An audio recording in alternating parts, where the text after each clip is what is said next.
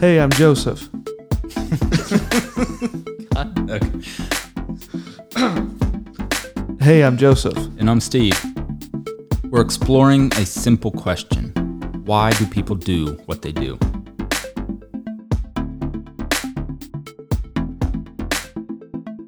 Welcome to Working Title.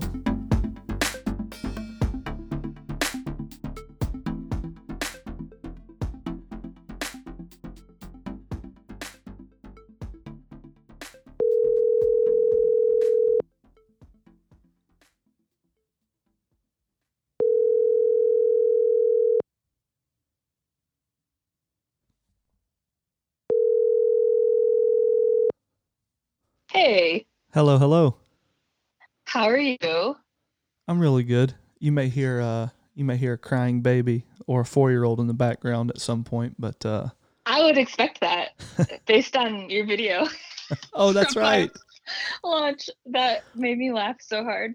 Yeah, so I'm in that so- I'm in that same funny. room, same room that I recorded that in and uh for if if we do keep this in, uh, which we might. I I recorded a, a video for for KJ's book launch, just sort of like, "Hey, congrats." It was supposed to be like 30 seconds or a minute. And I, without exaggerating, at least 3 or 4 times in that Zeke came in, right? yes, Yeah. So, it was it was so funny. yeah, that is that is absolutely my life right now. yes, yes. Well, you might hear a dog, but he's usually pretty quiet. Or like a babbling brook or like the angels singing from the mountains. It feels like wherever you live right now is just perfect. it is really nice. It's actually raining a little right now, which is uncommon for Colorado, and I'm kind of loving that there's a little darkness outside. But I think I'm Yeah. com- I think I'm I'm combining uh Montana and Colorado into one thing in my mind. well, they are both really beautiful.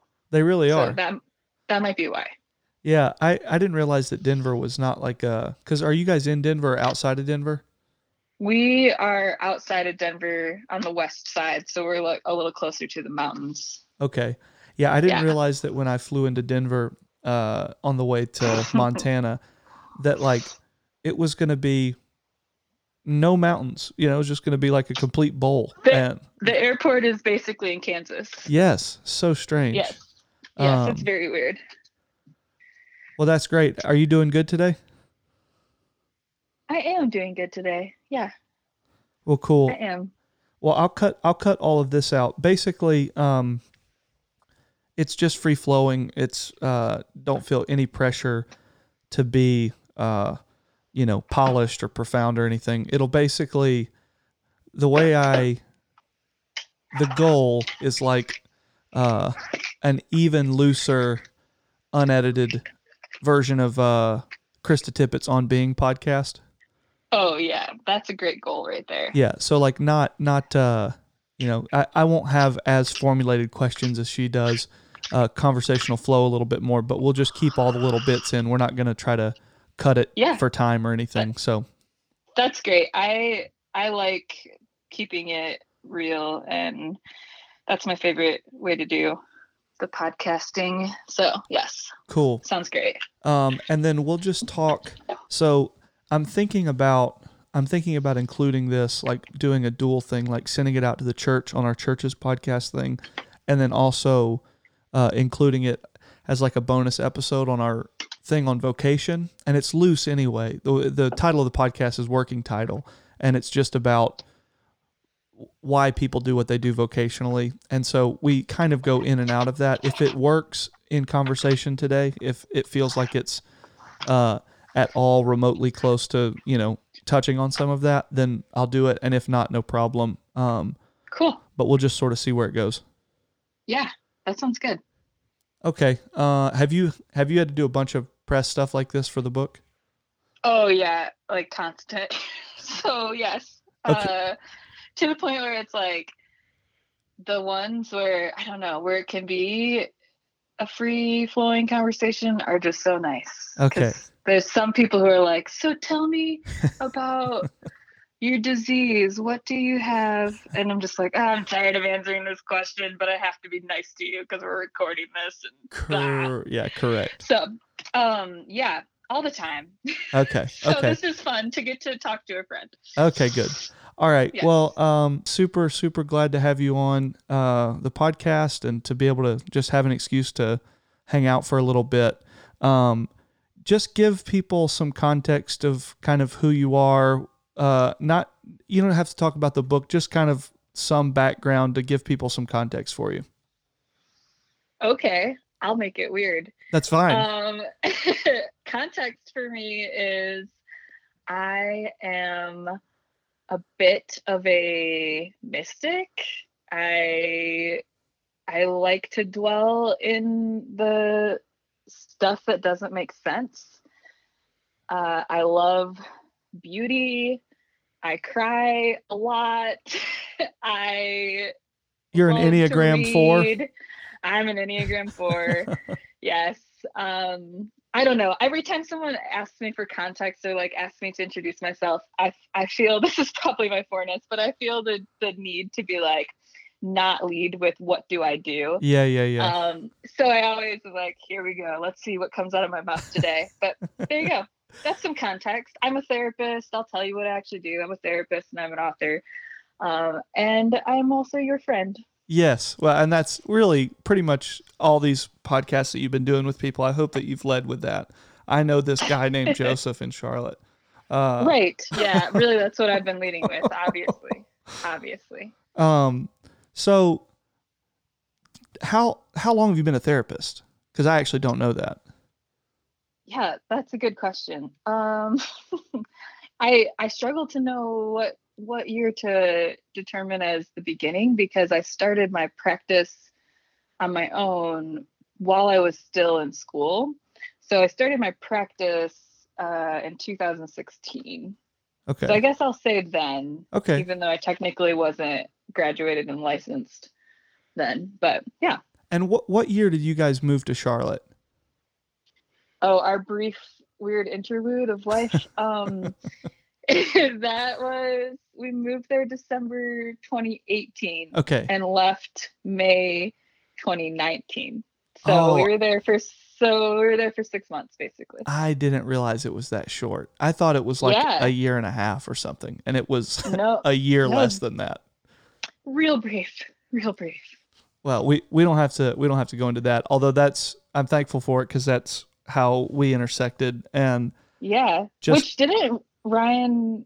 My husband's name is Ryan. For those who are listening, did Ryan met you via Twitter, right? I think so. I think that I think he reached out initially because we had friends of friends that we followed on Twitter, or he followed me. I don't know. And uh, and he said, "Hey, I just moved to Charlotte and would love to hang out." So then we started having coffee and lunches and stuff um, semi regularly, and then that's kind of Mhm. how we intersected, which is uh, serendipitous and cool because I, I mean, you know this now, but I get so many, and I don't, I don't even say this because it's like, man, you must be pretty cool, but I get so many of the like, hey, bro, let's connect over coffee messages, and it's Yeah. and it's church people, and I would rather put myself through a tree grinder than do that most of the time. I mean, it Oh is just, I, just horrifyingly awkward, forced, kind of like anyway. So I, I don't do that sort of thing a lot on purpose because I, I just it, it I really do have like a medical aversion to it, and so uh, anyway, it was really refreshing and good, and uh, and so yeah, it, it I love I love what you do specifically. I love the intersection of what you do, and um, and obviously, uh, kind of a little bit of the impetus of, of this is that you have a book that just came out. But I would love before we get into any of that stuff, I'd love to help kind of give people some kind of a entry into how that book came out because I there are so many Mhm. people that their first book or something is uh I don't know. It just feels a little bit detached. It feels like it's sort of uh uh it it just makes sense on paper or whatever. But this is something that like really came out of profound pain and like the the real story of your life. It is the journey that you've been on. And so Yeah, yeah. It's my heart. my heart is in this book for sure. and and that's some of that that we'll talk about in a second is is also probably connected to you being a therapist too, right? Mm-hmm, definitely. Yeah, well, both the approach of of why I wrote it the way I did, but the the way of bringing together disciplines was is you know informed in large part by my kind of theoretical orientation as a therapist too. Yeah. So without without reading your medical chart, talk to talk to folks about kind of what what that that part of you is and how formational it is or how foundational it is. Yeah, well, I am 31 years old, and when I was 20, I very suddenly got sick with what would later be diagnosed as an autoimmune disease named ankylosing spondylitis. And so for the last 11 years, I haven't had a day without physical pain. Um, and yeah, I haven't really had any time in that whole 11 years without pain. And so the book was born out of my story looking so different from what I had hoped for and expected. Mm. And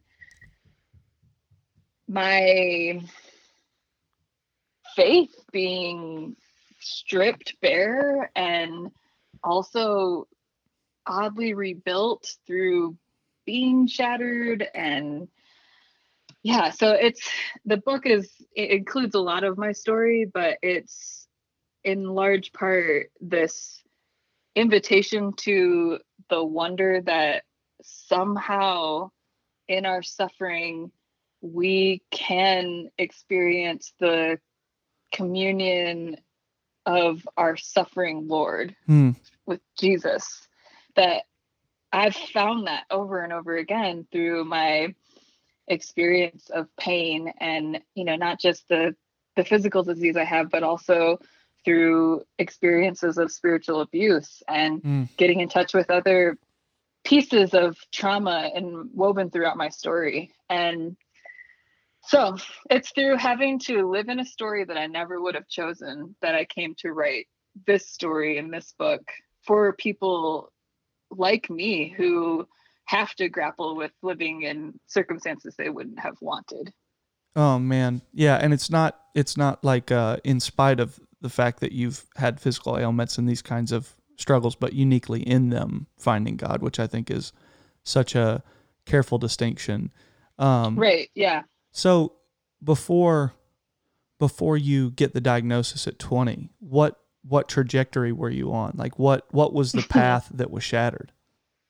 Yeah. Thanks for asking that question. I feel like when people ask about like how the book was born, I don't know that anyone's actually ever asked me that on any of these podcasts. So thanks for asking that. Um yeah, my my path was I I was studying community development and I was planning on changing the world Mhm. and like I had shifted from focusing on international development and I had like my little white savior dream had to die Mhm. of going to West Africa and like doing savings groups and I just I ended up focusing on economic development in the US and you know as part of a multicultural church and I I I was planning on living in poor neighborhoods and like working for a nonprofit forever and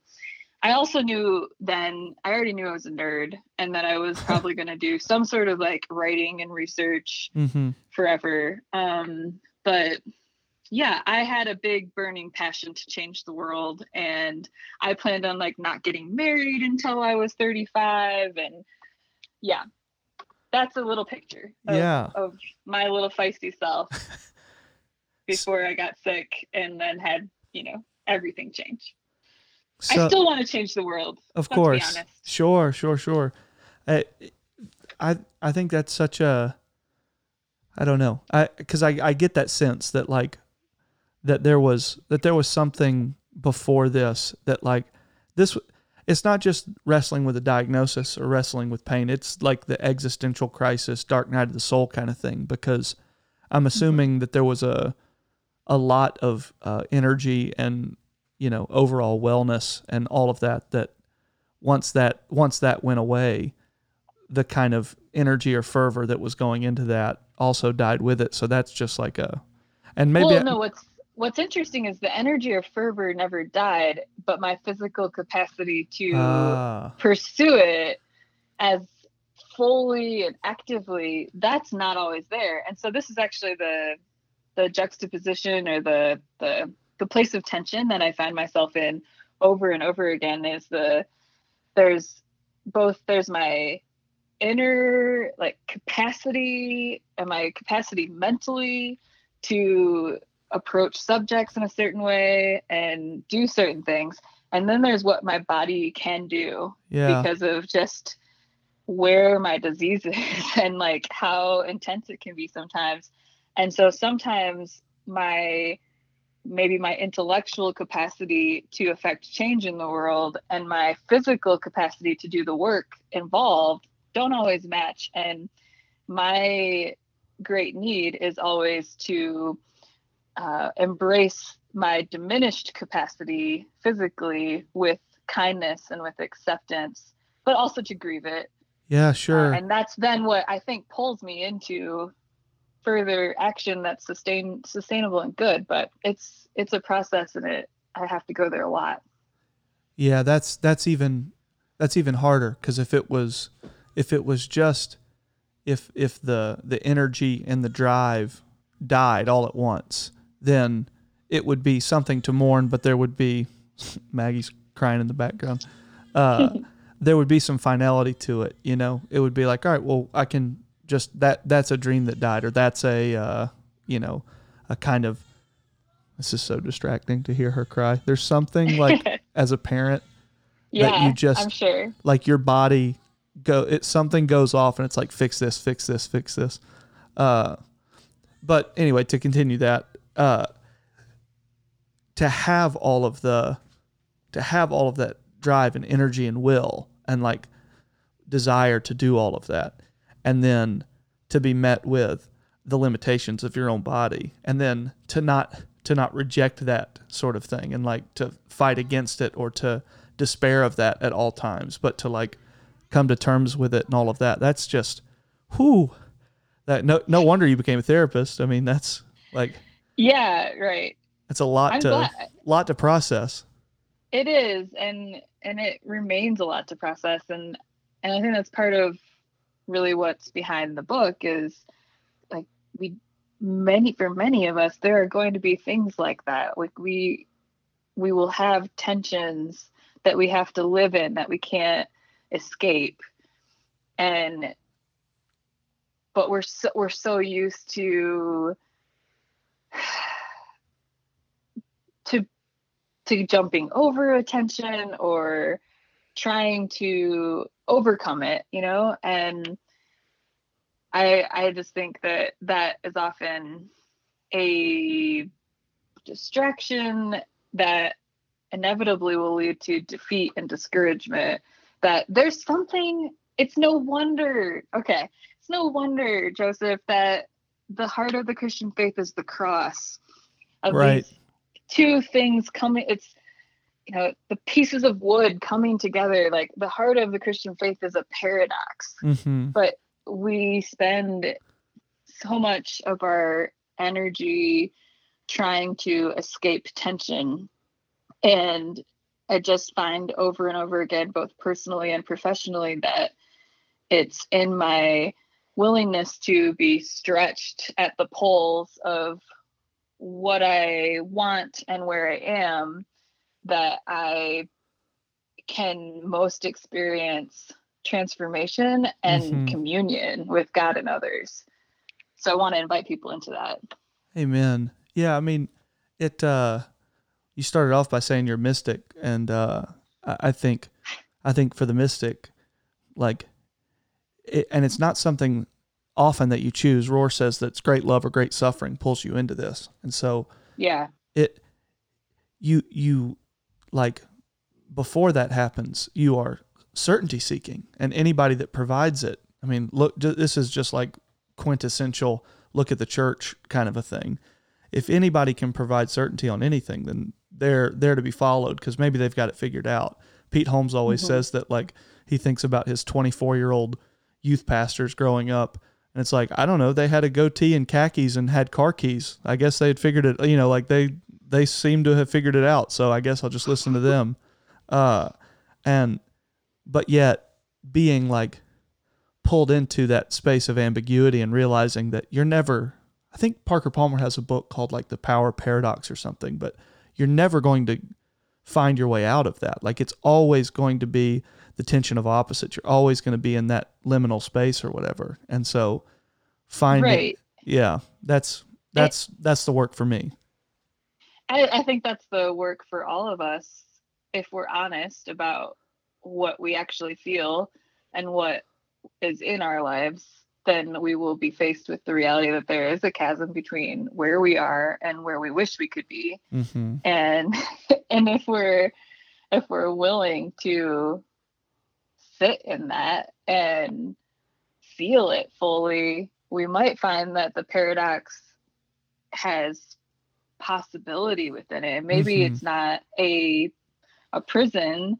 that's keeping us from what we want but it's actually a shelter Wow. Yeah. That's really, really good. So you grew up uh, in the evangelical church, right? I did yes And then like I think your your school was an evangelical school too, right? Yeah, um, Covenant College is part of the Presbyterian Church in America, which is the kind of denomination I grew up in. Okay. Yeah. So like And then Denver Seminary is evangelical too. so and okay, I'm trying to think of a good way of of posing this. So okay. what you what you're talking about, what you're writing about, it, it's becoming more popularized or something. Like I think there's a little bit more of a a, a willingness to to to talk about things like this or whatever. I don't know that there's a real um I don't know there's an actual real grappling with it though, or a real like uh theological foundation that that people are kind of uh Hmm. engaging with it. And so, Uh-huh. or engaging with it from, I should say. And so, like, I- see a lot of the, the, the places that you're speaking, even, you know, your publisher and all of that, it, you're speaking to evangelicals primarily. Is, it, am, am I wrong in saying that? No, you're right. Absolutely. So how have you found, well, one, how, how do you see this, the message that you've lived and that now you've put on paper and that you're preaching, like, how do you see it in confrontation to the world that you grew up in? And then how's it being, like, how's it being received right now in all of those spaces? Yeah. Um, I laugh because that is a present tension, of course. Yeah. Um, but I, I, what I'm finding, and that I've been surprised by um, over the years of sharing my writing, is I expected that somehow you know you you've read it so you know there's a lot of feistiness in there Sure. and i i think i expected more pushback but i but what i'm finding is the people who have been drawn to my writing are perhaps like more like me than not Mhm. in that they have been they have felt orphaned by evangelicalism's Mhm. uh, grasping after certainty and they have felt defeated by the american church's overvaluing of prosperity and have found themselves on the out of that story and have and know in their soul that it doesn't work and that it's not true but have but feel relief when they finally can find people who are willing to acknowledge that it's bullshit. Mm-hmm. Sorry. No. I don't know if you're good with but so I think I've been su- I've been pleasantly surprised that people aren't as angry when they read some of the things that I have to say as I expected they might be because I Mhm. think there's just this relief in being willing to mutually acknowledge that story isn't true and it doesn't work and perhaps it was never the gospel story and maybe there's something good and true and beautiful within the story of scripture and within our midst together that we could discover and hold and nurture and by being willing to be honest about what's broken we can also be hopeful about this wholeness that really could happen and it, that happens more from the margins than from the place of power. So um yeah i have been surprised by the way that it's resonated with people that I thought might be maybe more conservative than they are. I don't know. if That makes sense. I think it does, but It does. Yeah. I mean, I think it, you know, going back to the to the mystics, I mean, there are certain things that you just hear them and they ring true, you know. And so e- even if it's over and against things that you'd previously held, the first time you read a certain thing, you go "Uh, it just has that ring to it of that just is true. I can just feel that at a soul level and it resonates with my own personal experience. It resonates with my own life and um and so, you know, my my background was evangelical, but it was Pentecostal, and it was like, Mhm. you know, it it was a caricature of uh, denial of suffering. You know, it is like you pray it away, you you have enough faith to believe it to you know be powerless under the blood of Jesus. It's gonna, you know, all of that stuff, and so Mhm. it uh it, it's not without like creating significant trauma in people and you know i think we talked about i know we talked about quite a bit um th- the stuff that was happening with bethel a few months Mhm. ago with one of their worship leaders that the child like their one of their children died. And for a week or more i don't know if it was more than that they were rallying everyone around the Mhm. clock to raise this kid from the dead.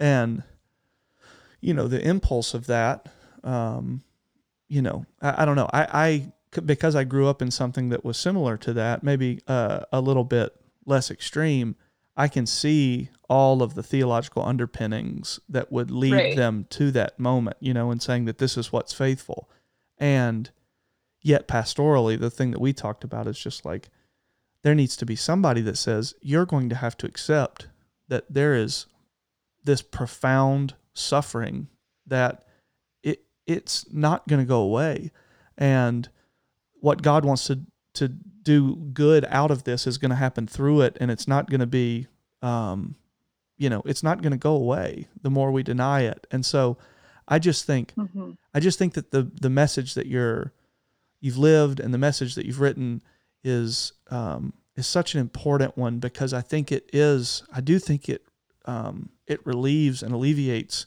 unnecessary suffering uh, because there's the suffering of what is you know that that's we're not going to avoid and then there's the secondary trauma Yes. of all the other stuff that comes with it. So w- did you have Yeah, there's the secondary trauma of the story we tell about the trauma we're living. oh, and the story yeah. that faith that the story that our communities of faith often hand to us to tell about our suffering often reinforces our own sense of shame without us meaning to yeah. And so yeah you're you're dead on. That's that's that is the heart behind the book that we we don't have to re-traumatize ourselves by trying to fit our lives into the mold of a story that's not even that good or true. Right. There's a better story here. Mm-hmm. Yeah, that uh, I mean, in in your own practice uh, with uh, your own therapy practice, do you do you experience people that have like profound? I mean, I, I know that I do even just pastorally with people, but that are walking around with significant hurt and trauma from their, uh, you know, growing up, their upbringing, and within the church. Yeah, absolutely. It, there's a whole range of what stories people are bringing into our sessions and our work together. But the majority of the people that I work with are Christians and are evangelical. And I find that the burden of believing the right thing or especially the the burden of disembodied faith mm-hmm. of of having to dismiss our emotions and our distress mm-hmm. like to to quickly like most of us know that are ra- that were raised in the evangelical church uh, just inherently mistrust our bodies and our emotions and think that that's actually being faithful right when really that's that's the place that we most need to reconnect to and we most need to honor. And we could most know that god loves us and sees us.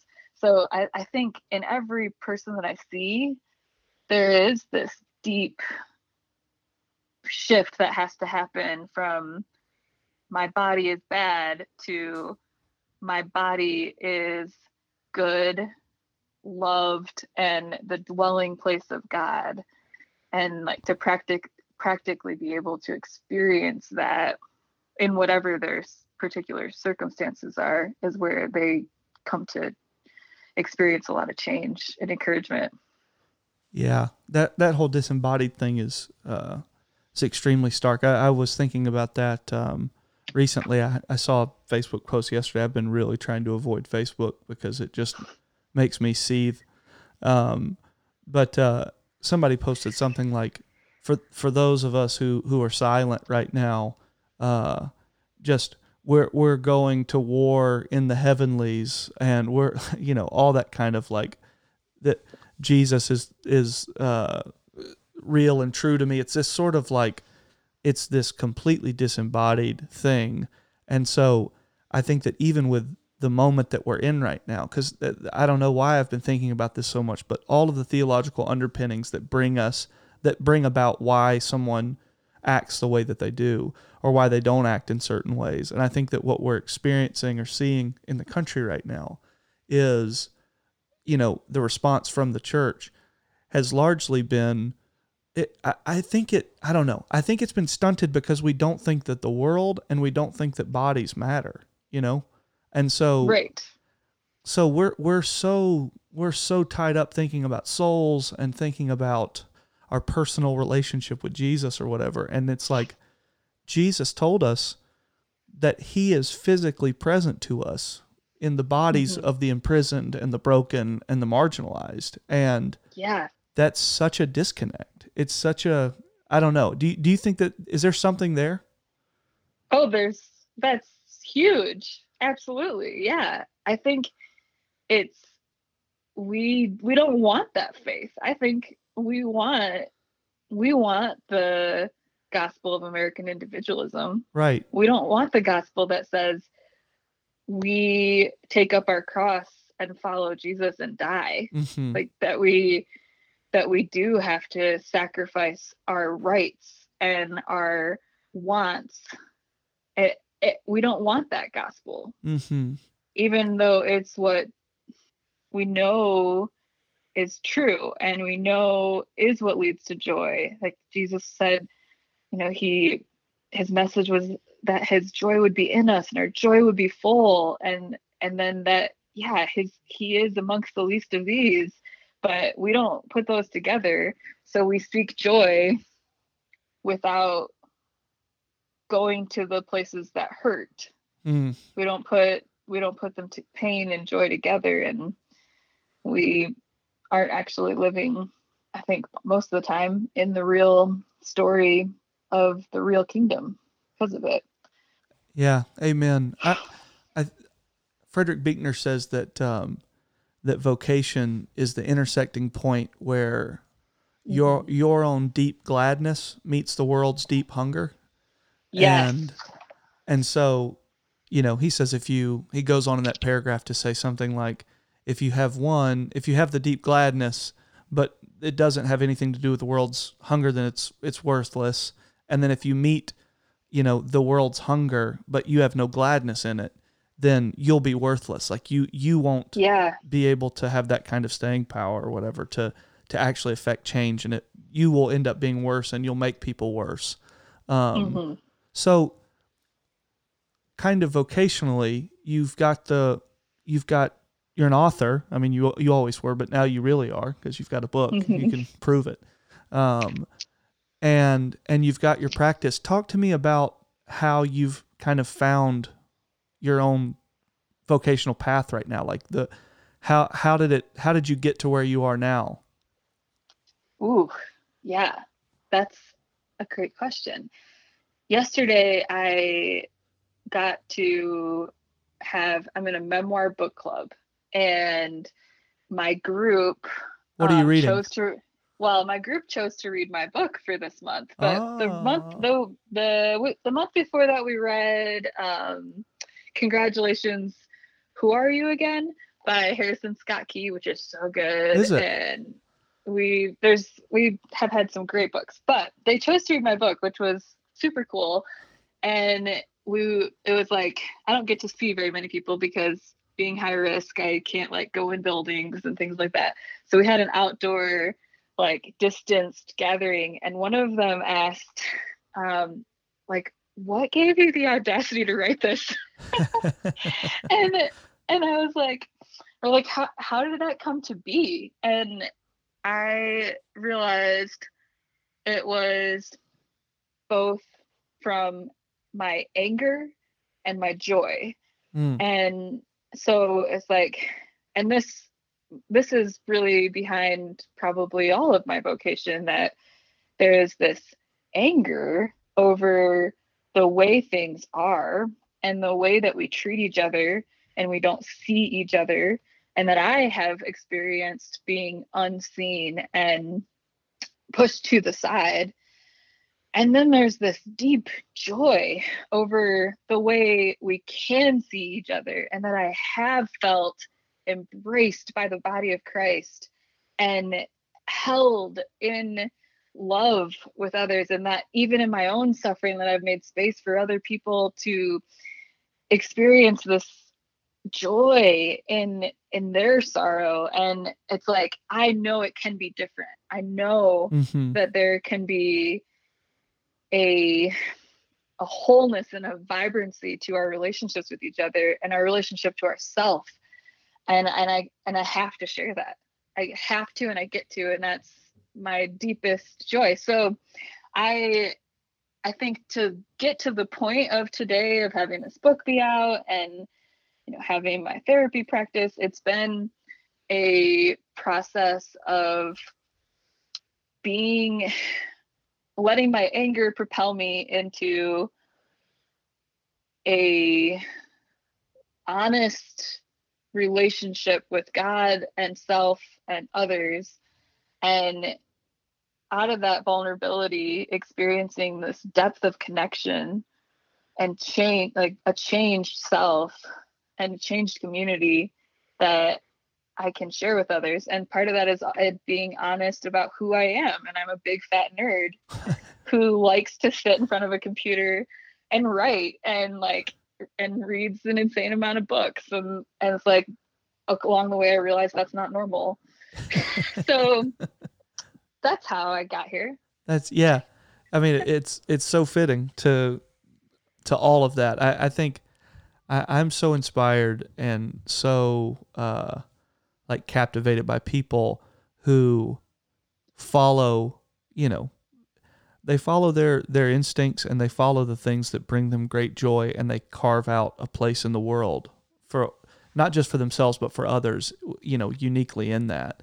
And I, I it's a gift to be able to do that. And I know it's hard and it's you know, it's it's not a it's not an easy thing to pour yourself onto the page. It's not an easy thing to have your own practice and all of that. But uh, to be able to know that it's like if you if you uh, brought somebody in as like a life consultant and said, "All right, let's look at all of your interests and all of your gifts." And let's find the place that the world needs them. It's like that's what you're doing right now, and it Yeah, I, it's I love it. yeah, su- super cool. Um, I wanted to talk about uh, sort of some of the like spiritual abuse part of this because a lot of the folks that Yeah. will listen to this uh, have experienced it. So is there is there a way that you can talk about that however you want to? You can be specific or broad or whatever. I just don't want I don't want yeah, it to feel like I a- mean, yeah. I don't know if you read the thing I wrote earlier this week. I don't th- I don't think I did. Okay. I shared a bit about like my decision to remove Chris Heuertz from my future printings of my book and it wasn't just about that, but um Because you included excerpts of his No, he endorsed my book and his name's on the back cover. Oh man, that's a Yeah. that's a bummer. To to catch people up, he's a enneagram guy that's really popular, and it just just came out this week or this past week that uh, there was a lot of credible allegations against him um, for sexually inappropriate and stuff. So Yeah, and spirit and spiritual abuse especially that's right. Yeah, because it was all kind of of within yeah. that framework or whatever. Yep, a domineering, uh, manipulative style of leadership over years. And for for me, you know, I'm not here to denounce Chris, but I am here to say that kind of abuse wrecked my life. Mm. And that kind of abuse is rampant in the church. And it's so subtle. Mm. It's so subtle Yeah. and and you know as an author i feel in a special i feel um especially tender toward this reality because i think um the way that we treat authors and speakers and pastors often actually just contributes to a culture where things like this happen. Absolutely. Like I, I wrote in a piece this week, like you are not a product God uses, you are a person God loves. Hmm. But we we turn ourselves into products to sell and we turn our stories into something that have to have a purpose for God to use. And really we're just people whom God so deeply loved that he died for.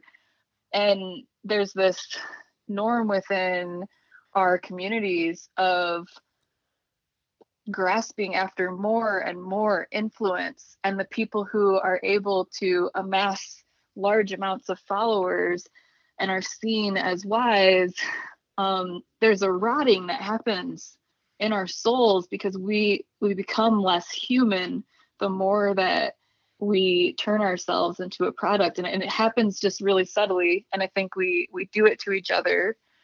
And and it happens so often within our everyday local churches. Um so yeah that's where that where i would go there to start. Yeah.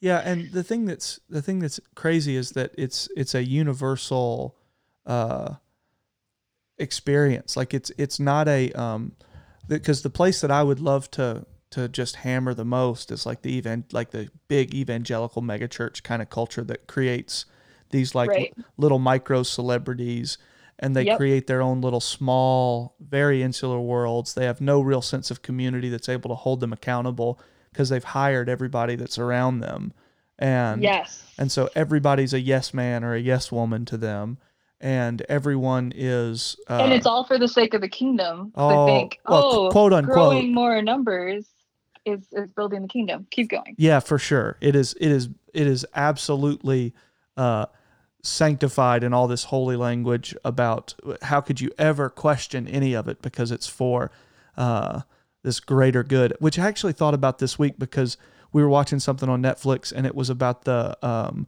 USA Gymnastics and the Michigan State guy that was abusing girls Mhm. for so long. And one of the things that they pointed to in it was that it was insane to think about questioning anybody because they had this singular goal of a gold medal. Right. And so if you if you question it, it's not just that you're questioning somebody that's an authority, it's that you're going to stop this gold medal quest. And I think that it is unbelievably similar to churches and to Yes. faith leaders. that is that is the metaphor that is a perfect metaphor for our unexamined allegiance to growing the kingdom but not necessarily serving the king oh man. and- Whew. like we we get really confused and it becomes really dangerous and then if you work for a church uh, you also have your livelihood at stake Yes. when you start to question whether this is healthy and you become very you know you're going to lose everything if you start to question the system yeah. um, and so most people don't or they slowly kind of wither inside for a long time because what are you going to do I how are you going to feed your family I have some compassion. Uh, I've found over the years some compassion for leaders that find themselves there because I think it's alluring in the beginning to be the leader of something, to have people look to you and you be the wise one and you be the strong one, and primarily you be the leader. That's the that's the biggest one. And yes and then I think that I think it starts to snowball, and then I think that people get lost in it and they can't find their way out. They don't like it anymore, but they've created themselves as this caricature that like they are the Yeah. Mickey Mouse person, and Mickey Mouse can't be like, you know what, I've got a drug problem, like right right you just can't, and so it uh, it just continues to perpetuate. But so s- saying all of that about like the the stuff that I've had experiences with and really unhealthy leaders and narcissistic people and all of that. It's and I want to make sure that I say this because it's even um, present in places you wouldn't think. I mean, Jean Vanier, his stuff came out this year as well. Who's like this Yeah.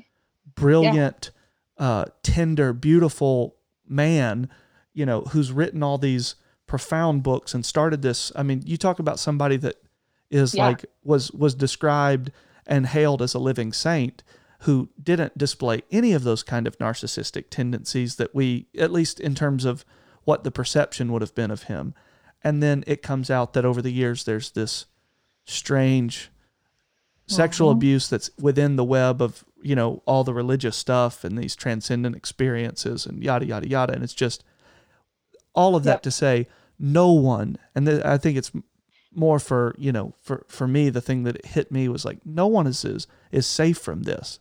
Like if you don't examine No one. yourself if you don't carry your cross if you don't kind of reckon with your own darkness it will overtake anyone. It doesn't matter what the context is. And uh, absolutely.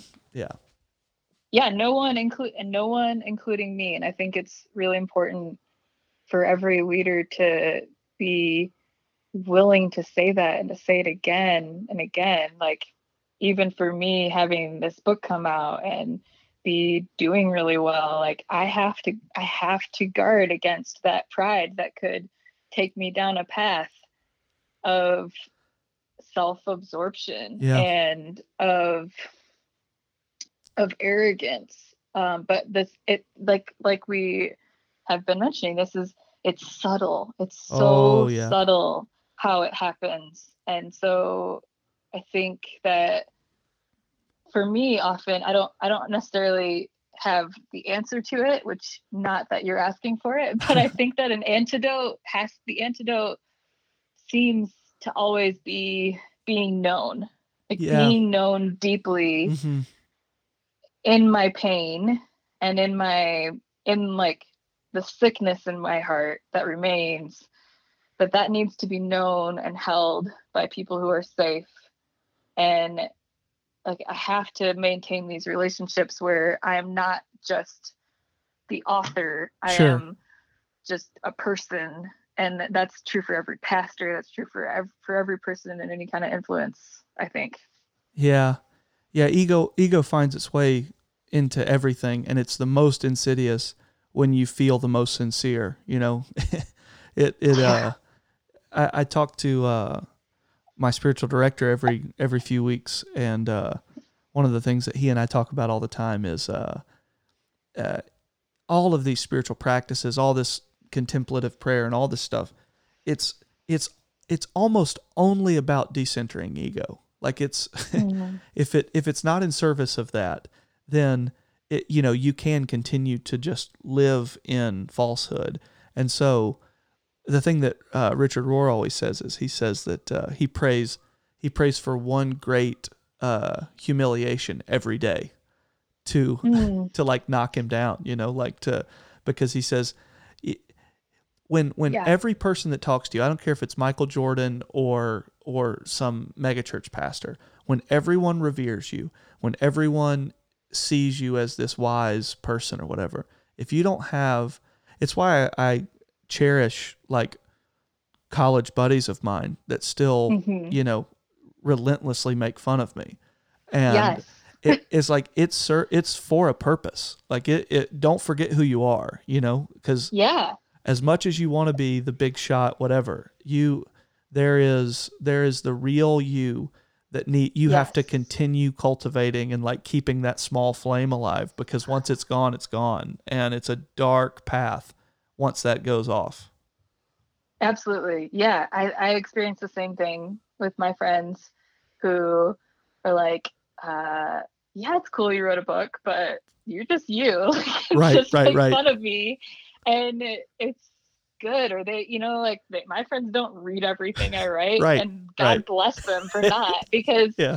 I don't need people to call me the shit. You Yeah, know, like right. I need people who I need to be just me. And yeah, there's something about like you said, the small flame. I think uh-huh it's this willingness to be small, Uh-huh. to and not make ourselves smaller than we are. just normal limit, but yeah, to like to keep showing up in the the very ordinary parts of life. And I think to go back to we were you were talking about vocation and where you know how how'd you get here, and something I think about a lot as what my vocation is is that it's shepherding and Yeah. it's like i i never want to lose sight of that this work beyond the work is not all of who i am even the shepherding but the the work itself is about this shepherding this smallness and that like the way the kingdom of god comes is not through not generally through power and might and uh, large amounts of numbers happening. It, it, it comes through our smallness and our suffering. And like it's in these small spaces of people's sorrow and their stories where they ache and hurt that's that's where jesus does his tender work and i have to be willing to to cultivate that space and to go there personally all the time too even when it's inconvenient for the what the culture would tell me is the way of being a successful you know therapist and author for the kingdom of god You're so right. Oh, it's so good. I I uh I'm reading Eugene Peterson wrote a Mhm. bunch of letters to his son Eric that Eric just published. And Mm. um it's sort of uh how do you pronounce is it Rilke the letters to a young poet is that how you pronounce Yeah, that person's last name? i think name that's how you pronounce it yeah i think so so yeah it's sort of borrowing from that and it's uh, letters to a young pastor is what the the publishers named the book but uh oh i need to read that it's really good. So he's talking about this constant, pervasive sense of not fitting into any place that he was in. Uh, Eugene is Mhm. talking. He's like, I'm going to be going, because this was after he had already retired from his church in Maryland. He said, I'm going to go back and they're going to revere me and they're going to say all these kind things about me and what I've accomplished. And what they're not going to know is that while I was doing it, I had constantly no idea what I was doing. It felt like abject failure. It was, you know, boring. I don't, you know, all of that kind of stuff. And, Uh-huh. uh, but one of the things that he was talking about was, uh, and this is classic Peterson, but he says like there's there's no such thing as like abstract ministry. Like there's no Right. such thing as like depersonalized terms like the church or fans or a crowd. You know, like it none of Yeah. none of that stuff is uh makes any sense with ministry. And so he was even talking to his son. He was like, I can I can give you some generalities, but they are constantly going to limp because I'm not talking about your people. And so Mm. I don't know, you talking about uh the the reason that uh that you wrote the book is like if it's if it, all you ever got from it was reading in your small memoir book group, it would be worth it because those people are image bearers of God. And Yeah. It's worth it's worth sharing with you know six or eight people or however many people are in it. I had that kind of experience this past week. Um, Hmm. we did a we did like a little evening sun uh, sunset service in a somebody in our church's front yard. And we were all distant and all that. And it was like six or eight of us. And the feeling that i had was and it, it's not like a performative version of this. It's not like I'm even happy with this. I felt like Yeah. uniquely and specifically this what we're doing right now is so intensely worth doing. Like Yeah. it is like I don't know. Anyway, so I just that that resonated with me extremely um extremely profoundly. Um well, so yeah. I love that. I love that so much. I think I know you're trying to wrap up, but no like no, go ahead. there's just this like if you don't if we don't cultivate space for that smallness, those sacred moments won't happen. Yeah. So it's like in our penchant to build the kingdom and get more people into the doors of churches, which is not, you know, fear, you know, metaphorically, because right now that's just weird. Right. But um it's like we we we miss the when we put all this energy into building something big, we really don't have space to be present, to be to like a, to be attuned and bear witness to the the astounding reality that in every human being we come face to face with we are seeing the image of god. And there's this sacredness like that has to be cultivated space to be able to be that present to bear witness.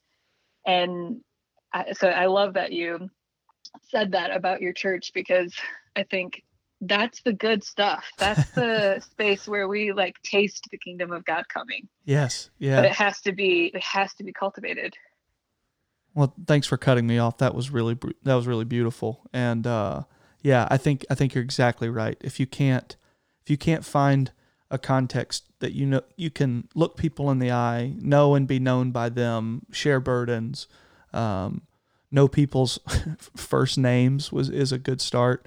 Know their stories, and to be interacting as whole people, embodied people. Uh, you know that that's where the that's where the juice is. That's the good stuff. And um, hmm amen well, I we've gone this whole time and haven't uh, I haven't talked about the title to your book, which is my favorite book title of all time. oh And gosh Tell tell them the title because I it just it is the best title ever. um thank you that's awesome uh this too shall last finding grace when suffering lingers Oh, it's so good. And you you made you came up with it, didn't you? Together with ryan together with my husband we came up with it He's the best too. I like So, him a lot. he is. Yeah, yeah, yeah. he is the best he's Uh, really better he's really the one that's better than me and way more fun and fun to be with but so he should be the one on this podcast but yes this is a joint effort we got to come over with it together which is really special because you don't usually get to keep the title you come up with yeah, he publishing so he is he is a quiet force. He is somebody that he starts writing so and you're good. like, "Oh my god, like what you better listen." It's really he good. just did you see he just started a blog no, I did not. he's he's gonna be upset when he finds out that i said this on a recorded podcast but Plug it. he started he started a blog the man is sharing some words that are strong and good and Yeah. i love them it's so good Yeah. Well, uh, if if uh, if people are not going to pick up the book, which I uh, suggest that you do immediately, definitely follow KJ on on uh, Instagram. It is always really really good. There's constantly stuff up there, and it's it's all really intentional. And Um, I think it's a really good kind of entry point into your work. You share a lot of uh, just great stuff, you know, based whether it's kind of therapy stuff or or stuff from the book. I think uh, you're one of the best follows on Instagram, and so Oh, um.